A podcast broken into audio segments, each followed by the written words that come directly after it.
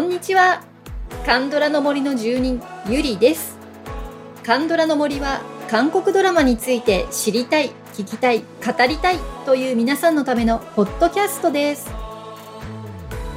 最近は賢い医師生活のシーズン1をやっと見終わりましてシーズン2の配信に追いつきました。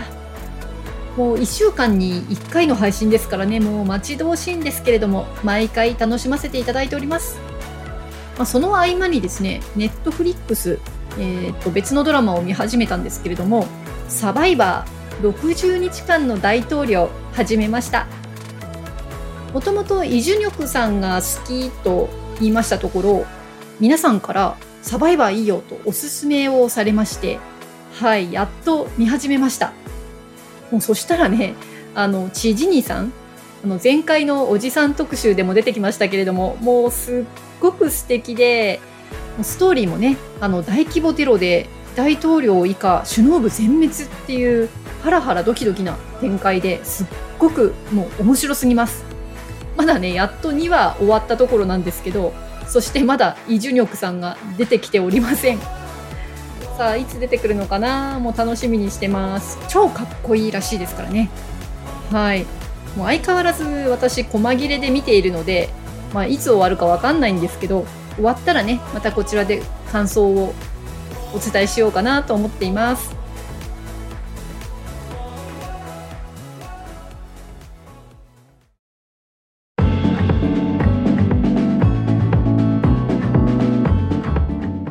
さあ本日はミセンを取り上げたいと思います。ミセンは TVN で2014年に放送されました。韓国の大手商社を舞台にしたドラマになります。で原作はね、Webtoon ということで、Web 漫画。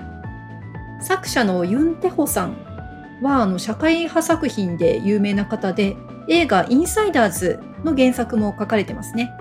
あれもあの、イ・ビョンホンさん、チョ・スンウさん、が出演されましたので、あのかなりね、人気の映画でしたよね。私も大好きな映画です。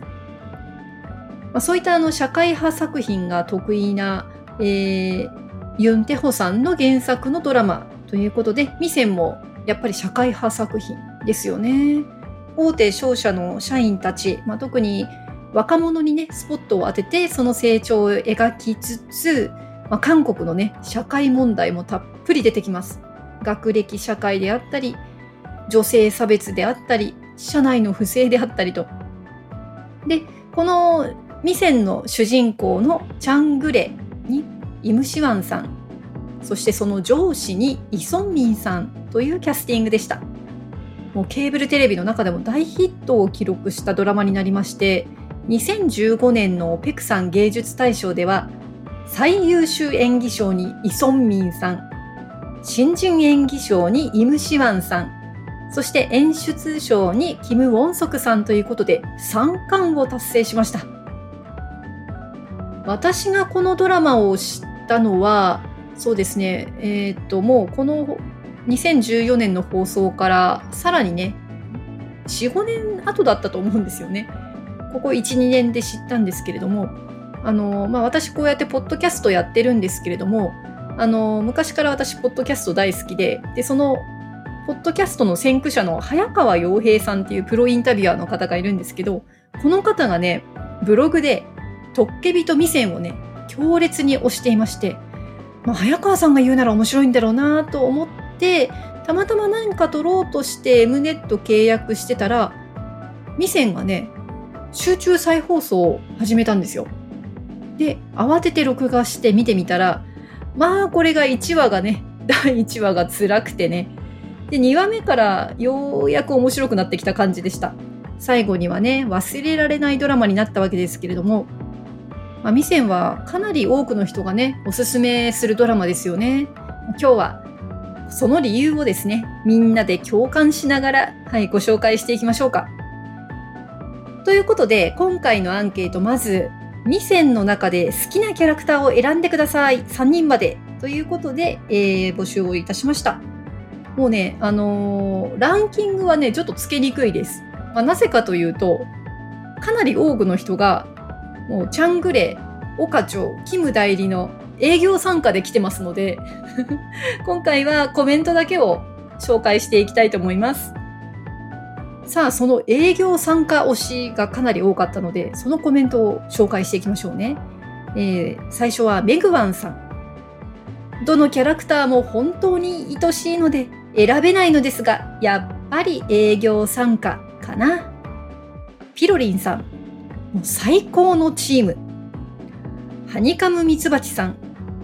やはり3名でワンチーム。それぞれが相手を思いやる姿が印象的で、本当に憧れの上司と部下の関係でした。浜さなさん。チャングレ。とぼけているのに頑張り屋さんで放っておけないです。岡長。頼りになる上司。こんな上司がいれば会社は辞めていなかったかも。キム代理。好きなビジュアルです。おお、浜さなさん。キム代理好きなビジュアルなのね。ってことは、賢い私生活見ていらっしゃったら、即興派？ねえ、岡長、こんな上司がいればね、会社生活楽しいよね。はい、えー、次は MM1537 さん。チャングレの同期3人や孫次長も好きだけど、やっぱり営業参加の3人がセットで好き。癖は強いけど人間的で温かい岡長、後次長。地味だが実力があって優しいキム代理。辛い状況でも言い訳せず、静かに地道に頑張り続けるチャングレ。3人が強い絆で結ばれていき、チームでわちゃわちゃと働いている姿が大変愛おしい。はい、えー、そしてメイシーさん。チャングレの真面目さ、ひたむきさ、冷静さ、自分の経歴や生い立ちを恥じることなく、一生懸命に自分に与えられた仕事をするところ、囲碁で身についた分析力と勝負力でゆっくりだけど確実に成長していく姿が良かった。王子長の部下や家族思いの人柄と、王子長の部下チャングレの指導員としてのキム代理、3人がとても良いチームだった。チャングレの成長を見守り、社員になれるように最後まで戦ってくれる上司の存在がとても良かったです。ねえ、その営業参加、チャングレがね、入ってきて、最初はえーって感じだったんだけど、ほんとこういうような感じで、いつも仕事がしたいなって私も思います。まあ、ただね、なかなかこのキム代理が出世しないっていうのが、出世できないっていうのがちょっと辛かったんですけれどもね。まあ、それでも一つの目標に向かって爆心するチームっていうのがいいですよね。私も会社生活大体20年ぐらいになるんですけれども、ああ、こんな時あったなーなんてちょっと懐かしく思い出しながらも見ておりました。はい、ということで営業参加に熱いラブコールの皆さんのコメントでした。さあ次はえー、チャングレにいただいたコメントを紹介しましょう。えー、チネさん。あまたいる俳優の中で、イムシワン君が一番の推しだからです。彼にどれだけ癒されたことか。ミセンでも幸せにしてくれました。イムシアンさんのファンなんですね、チネさん。いやー、本当に胸を打つ俳優さんだなと思いました。私、ミセンでね、お初だったんですけれども、うん、とても純粋なチャングレをね、すごくよく演じていらっしゃいましたね。そしてもう一人、チコさん。スキルも学歴もないチャングレがどんどん素敵になっていく過程が素晴らしかった。うん、本当にね、ひたすらにもうひたむき、ひたむき。もうこれ見てね、自分も頑張ろうって思いますよね。さあ次は、岡町のコメントいってみましょうか。カナピーさん。お三宿さんは理想の上司。夫、子供の父親としてもなかなか魅力的。奥さんが懐の深い人じゃないとダメだとは思うけど。そうですね。岡町の奥さんを務めるにはね、ちょっと大変ですよね。まあ夜遅いしね、帰ってくるの。仕事も大変そうだしも、う自分の旦那だったらもう超ハラハラしてますよね。はい、えー、次はアビソラさん。岡長。最初すごい冷たい上司なのかと思いきや、人間味のある愛すべきキャラ。日本の昭和サラリーマン顔負けのお酒飲んだらヨレヨレ、グダグダなところが可愛い。昭和だよね。なんかね、昭和だなと思っちゃう。岡町だけ取り出してみると、なんかね、自分の父親を思い出しますね。まさにあんなサラリーマンでした。あ、そうだよね。まあ、商社、そう、うちの父親も中小企業ながら商社だったので、うん、あの、父がいろいろ自慢して語った昔の仕事の話っていうのをね、岡町を見ると結構思い出したりするんですよ。昭和です。で、えー、次はロブコさん。主人公のチャングレの成長を応援する岡町。彼の人柄がたまりません。我が家には社会人デビューしたばかりの双子がいますが、彼女たちの職場にもこんな上司がいてほしいです。そうですね。本当にいい上司と出会えますように、ロブコさんのお子さんたち、やっぱりこういう上司がいると、もうついていこうって思いますよね。さあ、えー、ここまでが岡町だったんですけれども、はい、次はね、たまこさん。アンヨンイさんはハンサム、かっこよし。イソンミーさんは今和の清志郎さんの昼間のパパは男だぜ字でいく感じあなんだっけ昼間のパパは男だぜってやつだね。あの、懐かしいね、これ。奥さんは、あの、三宿課長が唯一頭が上がらない人ってことで、つまり最強。おお、確かに。奥さんが最強かも。ね、奥さんとのシーンも結構多かったからね、大花町はね。うん。で、アンヨイね。もう最初の登場シーンがこう、お色系バーンって感じで すっごい衝撃だったんだけど。で、またね、すごいもう外国語を駆使してっていうの超かっこよかったね。カンソラさん自体がね、語学堪能だっていうことで、いやー、本当に韓国の俳優さんたちは、なんていうのかな、もう演技もできるし、勉強もできるし、すごいなと思います。さあ次はね、サバさん。いやー、どの登場人物も個性があって選べなかったです。というコメントをいただきつつですね、サバさんが選ばれたのは、チャングレ、オサンシク、そしてハン・ソンニュルだったんですよね。もうソンニュル選んでくれたのお一人だったので、コメント欲しかったですよ、サバさん。この演じられたのがピョン・ヨハンさんということで、あのー、最初ねちょっと気持ち悪いキャラかと思いきやこう現場大好きな熱い人間でしたよねハン・ソンニュルそしてこのピョン・ヨハンさんって調べてみましたらミュージカルの方ということでね、うん、ミュージカルからまたねドラマに進出してきた方のお一人ですね。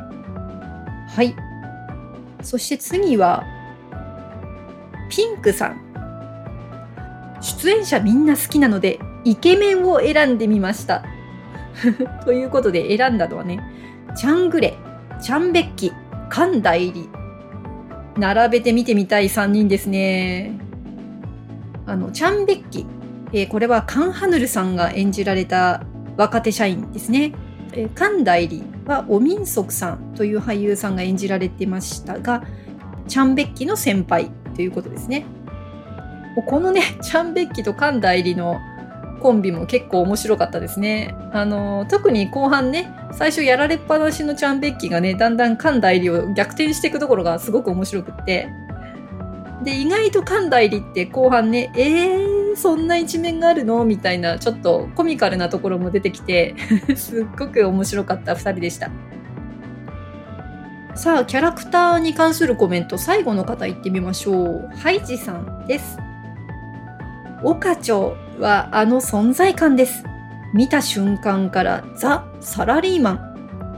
こないだまで会社員でした？と思うほど自然に疲れ切った課長が素晴らしかったです。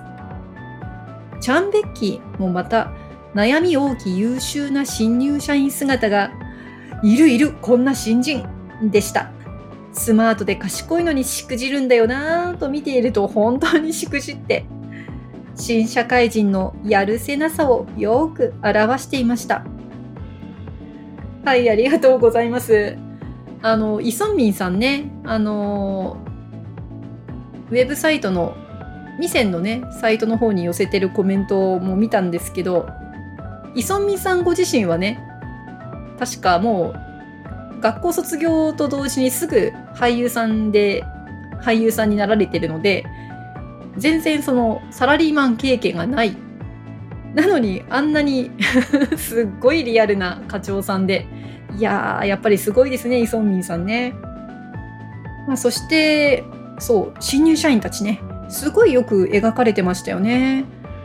なんでしょうね。2014年のドラマなんですけどなんか私の新人時代と似たような感じが実はあってまああのね大手商社っていうことで結構レベルは違うんですけど、まあ、あのインターンのねみんなの発表とかあああいう感じで発表とかあったよななんて思いながらはい。すごいよく描かれてるなって思いました。はいということで本当に魅力的なキャラクター。ちょっとコメントはねあの来なかったけど私大好きなキャラ他にもいっぱいいます。さあ次はミセンを好きな理由、好きなシーン、感想などをお好きに語ってください。っていう、えー、アンケートに答えていただいた内容をご紹介していきましょう。さあ、一番最初にご紹介いたしますのは、ハニカムミツバチさん。韓国のサラリーマンのバイブルという異名を持つこのミセン。本当にその通りだと思いながらネットフリックスの配信終了ギリギリに完走したのですが、本当に見れてよかったと思えたドラマでした。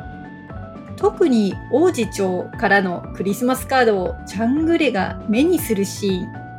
キム代理がチャングレの自宅を訪ねて SNS を互いにフォローするシーンが印象に残ってます。良いシーンも印象的ですが、チャングレの同期たちがそれぞれの先輩や上司から理不尽な嫌がらせを受けてしまう嫌なシーンには私も怒り心頭。ドラマの中のチャンクレたちと共に泣き、共に笑い、自分も社員の一人かのように駆け抜けたドラマでした。ありがとうございます。うん、私もね、怒り心頭になりながらね、あのドラマ見てましたよ。特にアンヨンイの上司のね、あの嫌なやつ。ふざけんなとか思いながら見てましたよ。はい。次は、たまこさん。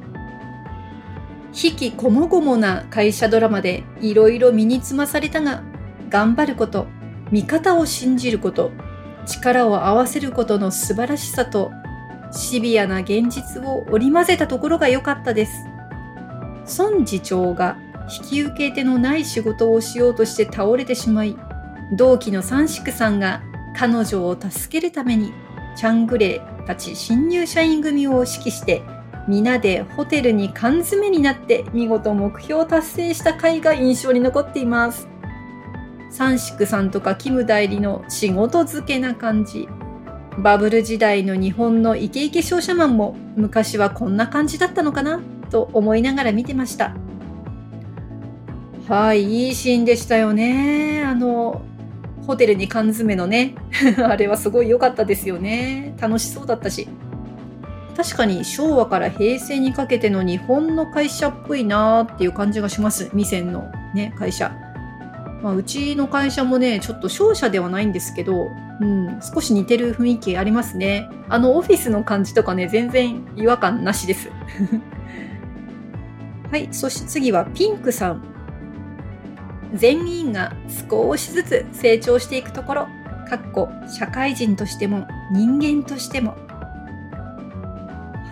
浜さなさん。ラブらしいラブがないのに、かっこチャンベッキの片思いと保育園の先生の片思い以外。夢中で見ました。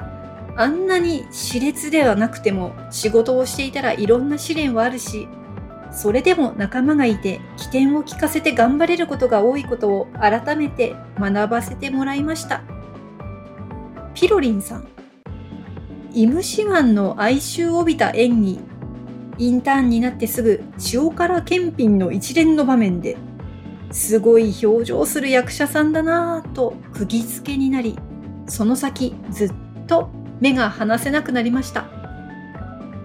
はい次はチネさん。まあ、このドラマを好きな理由。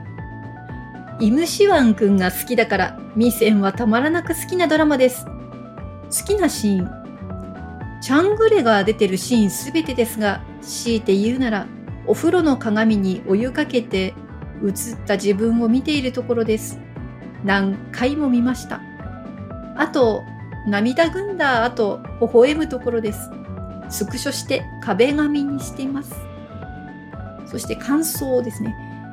いろんな意味で会社のスタッフみんな大変そうでぐったりしました。もちろん仕事がうまくいけば喜びも半端ないでしょうけど、それにしてもハード。よし、私も頑張ろうとなんて思えず、私があの中にいたらメンタルやられてるよななんて思って見てました。情けない感想ですみません。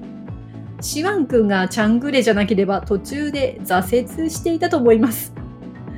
ありがとうございます。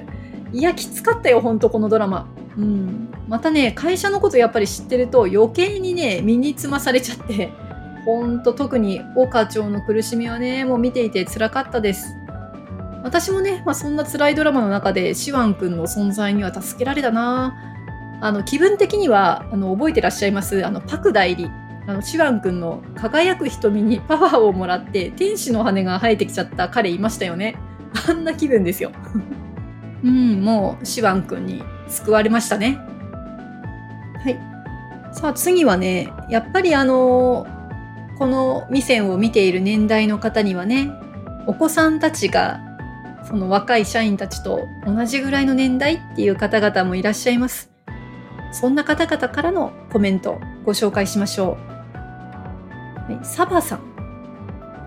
辛いけど1話から3話あたりが熱いです。ちょうど息子の就職時に見ていたので見ていられませんでした。汗。まさこさん。見始めた頃たまたま近くにいた次男が辛くないから見たくないと言いました。就職したばかりで身につまされたみたいです。あまりにリアルでだんだん主人公くんが息子のように思えてきましたよ。うーん、そうですよね。これはね、ね、ご自分の息子さんたちもこういう目に遭ってるんではないかと思うと辛くなりますよね。まあ成長はしていくのでね、その後頑張れっていうのがこうだんだんね、あの、まあ、何か達成したことにね、こう、嬉しいっていう気持ちも出てくるとは思うんですけども、うーん、もう見てられませんでした。汗というサバさんの この最後のコメントが、うん、そうだよね、そうだよねって思いながら読みました。そして、えー、次はチコさん。オモニムが、お母さんがですね、アボニムのお父さんの古いスーツしか用意できなかったけれど、その時のセリフが泣けました。これは第1話の冒頭ですね。せっかくインターンが決まったのにチャングレが着ていくスーツがないということで、まあ、まず最初にねあのお父さんの一番いいスーツをお母さんが出してくるわけですよ。でこれ何のセリフなのかなと思ってちょっと見直してみたんですけどこれっていうパワーワードなセリフは実はないんですよねお母さんのセリフで。ただね淡々とグレを励ますんですよ。お前はできる子なんだからっていうのをね、こう並べて、できるところを並べて、こう勇気づけてくれる、うん、お母さんいいなって思いました。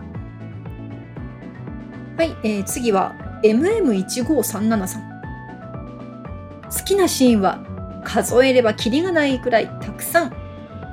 岡長が、うちのやつが怒られただろと管を巻き、チャングレがうちのやつを何度も脳内でリピートするところ屋上で傘下の3人がお腹を壊すために傷んだ牛乳を並んで飲むところチャンベッキがカン代理にドイツ語の発音について指摘するところ。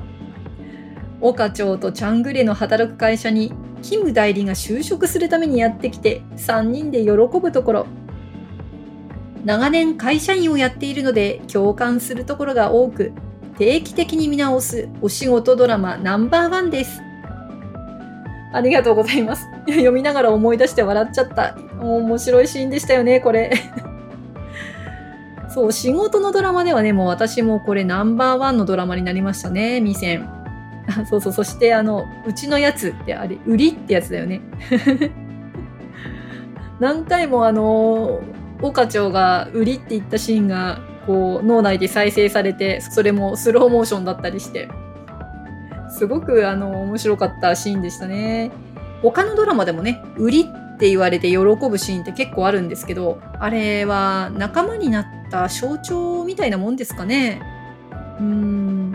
はい、ありがとうございます。あげていただいたシーン全部好きです。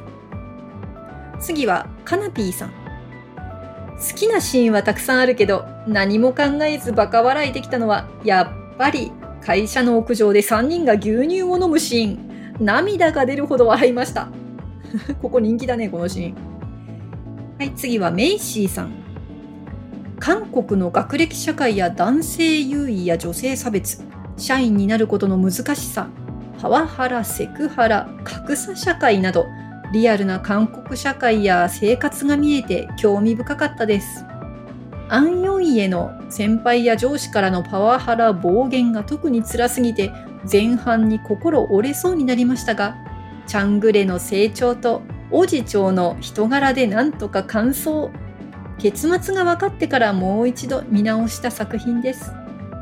韓国って労働基準法やハラスメント防止法とかコンプライアンスとか未だにないんですかねありえないことが多すぎますよね。チャングレみたいな有望な若者が潰されていく社会がとても残念です。日本にも同じようなことがあると思うのですが、韓国はドラマや映画で社会問題が描かれて問題提起していくところもすごいですね。ありがとうございます。ね、私もミセン見てね、韓国は日本より厳しいなって感じるところが多かったですね。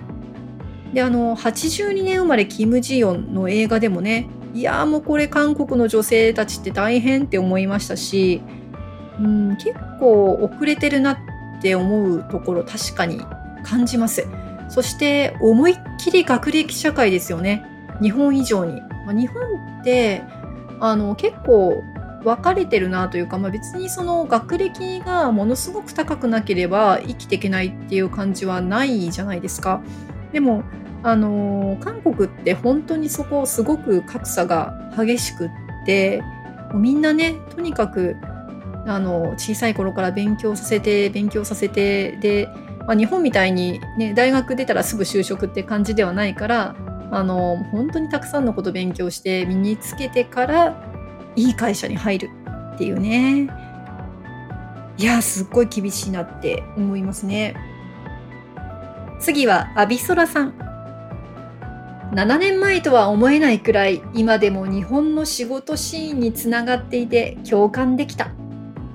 去年の10月に見たのですがいろんなシーンがある中でパッと思い出すのは屋上の牛乳シーン。すごい笑った覚えが。それと最初のシーンと最終話がつながるところ。最終話につれてチャングレの顔つきが力強く変化しているのに実際の撮影は最初に撮ったのかなぁとイムシワンの演技力にすごいってなりました。そしてもう一度最初のシーンを見ると秘密の森に出ていたチャンゴン。ここにいるやん。と嬉しい驚き。ありがとうございますアビソラさん。私もね、あのー、もう一回、あれ、いつだったかな、ネットフリックスで配信が始まったっていう時に、一番最初を再生してみたら、チャンゴン！ここにいたか！って思いました。同じだ、同じ。そしてね、あのー、やっぱり人気です。屋上の牛乳シーン。ここでも出てきましたね。ね、この、ヨルダンですよね。最初と最後に出てくるのが。最初にこのチャングレがかなりあそうそうかなり活躍してる感じがあるじゃないですかヨルダンでで英語もできてるしでもこのね第1話その前のインターンに入るところからはいねインターンに入るところから始まるわけですけれども全然違うんですよねスペックが。これもびっくり。でもこの「ミセン」というドラマがあのすごくチャングレーきついなって思っても後でああなるって分かってるから見続けられるっていうところもねありますよね。はい次はロブコさん。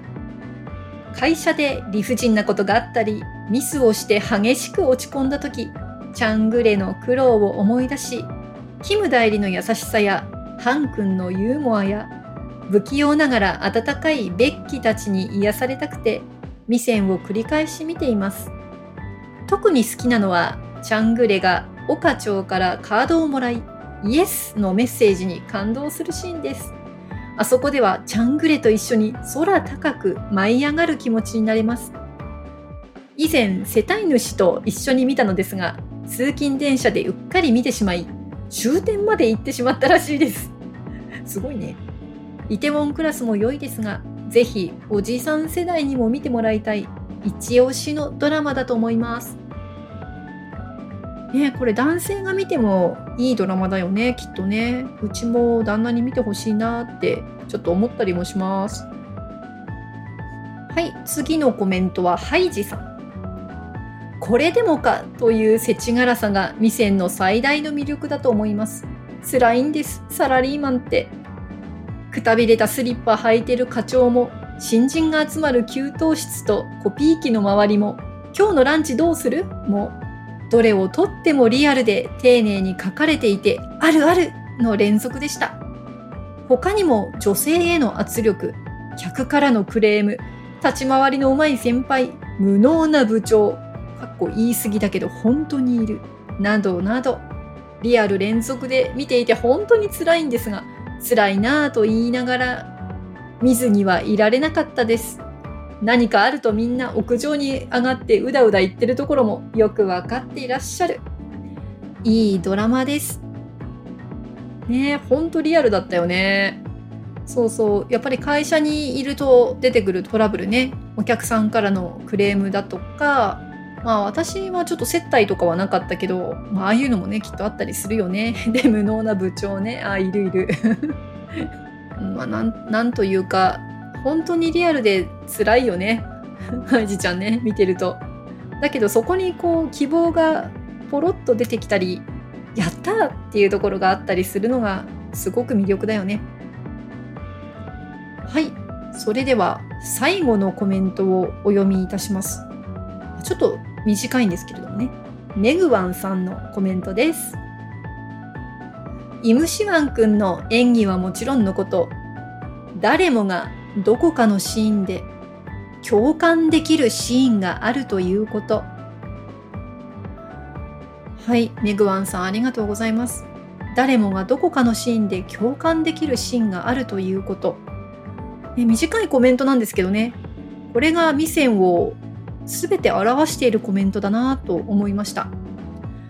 うん私たち生きていく中でねたくさん辛いこと体験するしそれでもひたむきに頑張りたいっていう思いがありますよね。それを受け止めて夢を見させてくれるのがこの「ミセン」っていうドラマだなって思いました。いやー皆さんのねコメントを拝見してもうもう一度ね見たくなりましたね。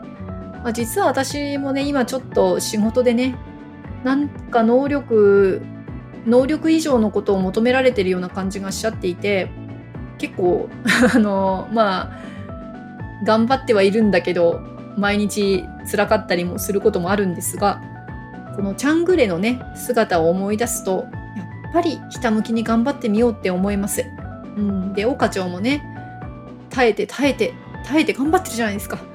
私も頑張ろうって 勇気をもらいます。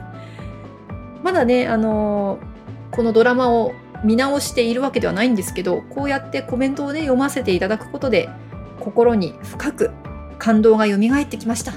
皆さん、熱いコメントをありがとうございました。